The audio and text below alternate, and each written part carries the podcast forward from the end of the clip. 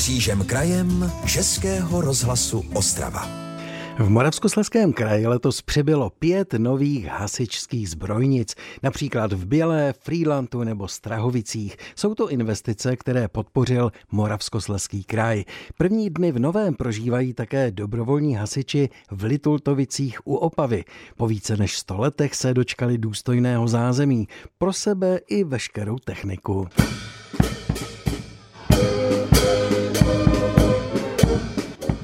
Se všemi hasičskými podstami a pod dohledem sochy svatého Floriána dobrovolní hasiči v Litultovicích přestřihli pásku u nové zbrojnice opravdu slavnostně.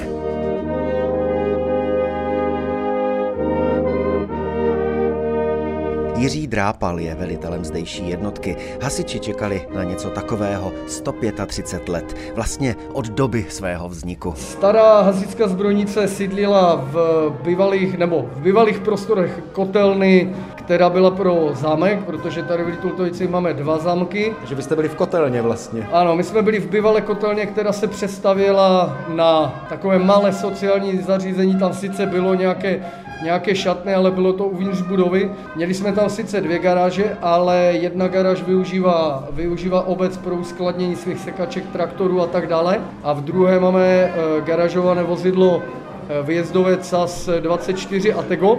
A toto vozidlo nám tam by nevlezlo, kdyby jsme už předtím neudělali úpravy a nemuseli jsme snižovat podlahy. Před třemi lety jsme dostali, eh, jsme dostali SAS 32 T815, takže tu poslední tři roky máme uskladněnou nebo uskladněnou. Stojí nám na volném prostoru v zemědělském obchodním družství jako v areálu. A teď už bude pod střechou. Teď už bude konečně pod střechou. Pod střechou bude, dá se říct, všechno, co máme tak eh, roztáhano. Teď teprve se dostáváme do toho, že jsme v tom objektu sami jako hasiči. Otevření zbrojnice za 15 milionů korun si nenechali ujít desítky lidí tady z vesnice a nešetřili chválou. Já to vidím od toho, jak tady kopli první bagr, když to, protože já tady bydlím. Je to skutečně pěkné dílo.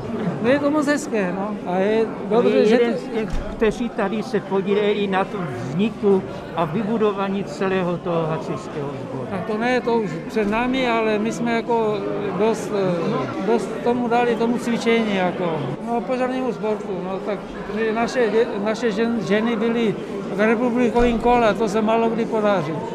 Litultovická zbrojnice bude také sloužit jako krizové centrum pro celý městys. Takže pokud se něco stane, právě tady se sejdou všichni na jednom místě a budou řídit záchranné práce. Zopavska, Martin Knitl, Český rozhlas. Český rozhlas Ostrava, rádio vašeho kraje. V magazínu Křížem krajem se teď, jak jsem sliboval, vydáme do Frenštátu. Jan Hrnčárek, Jiří Drost a Leopold Parma. Tito známí regionální autoři z Frenštátska se všichni ve svých obrazech a grafikách nechali inspirovat krajinou Beskyt a zdejším životem lidí. Muzeum ve Frenštátě pod Radoštěm teď připomíná jejich dílo na výstavě s jednoduchým názvem Z grafické tvorby. Kolegyně Naděč Čvančerová na ní nahlédla s muzejním průvodcem Martinem Trubačem. Ti první dva mají mnohé společné. Je to Jiří Drost a Jan Hrnčárek.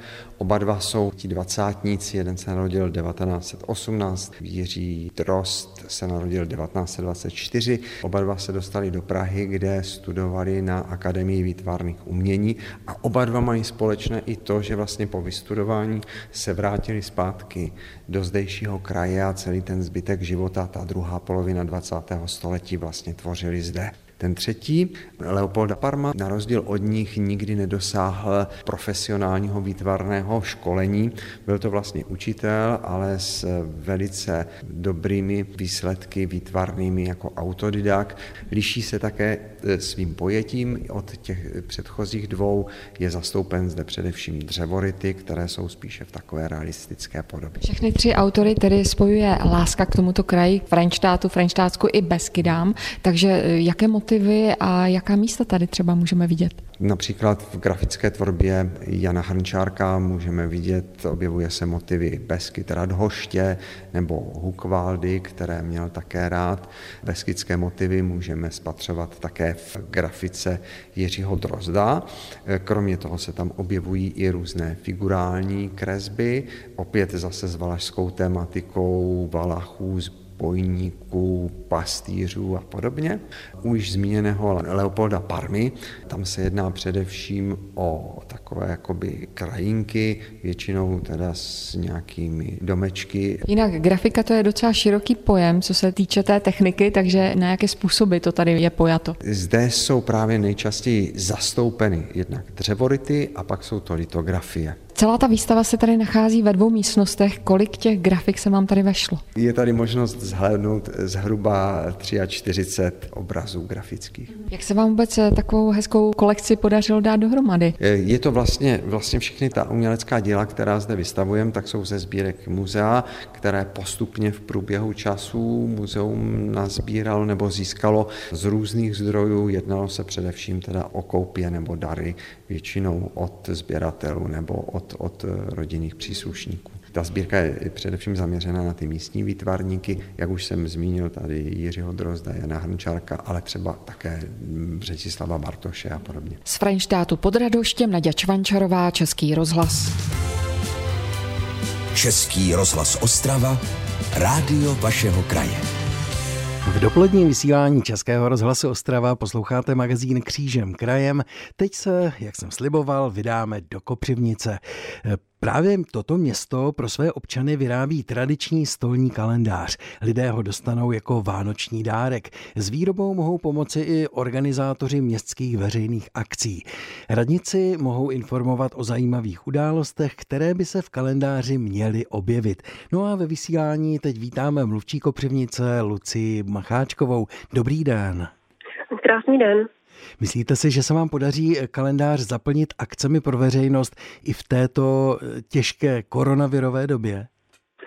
Tak my samozřejmě chápeme, že v současné době je plánování nějakých akcí nebo plánování čehokoliv hodně složité, ale věříme, že brzy se situace zlepší a že příští rok se zase budeme potkávat na spoustě pěkných akcí a bylo by škoda o nich občany neinformovat také prostřednictvím městského kalendáře.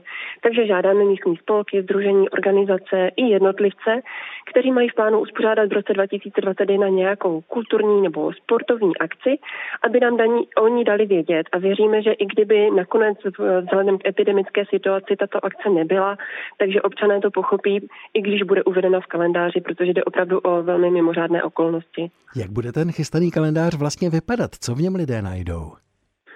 Tak kromě těch pozvánek, jak jsme o nich mluvili, najdou lidé v kalendáři také například harmonogram poplatku města eh, nebo rady, jak efektivně třídit odpad, termíny, kdy vychází kopřenické noviny, aktualizované kontakty na radnici, na městské organizace, anebo také informace o projektu Zdravé město.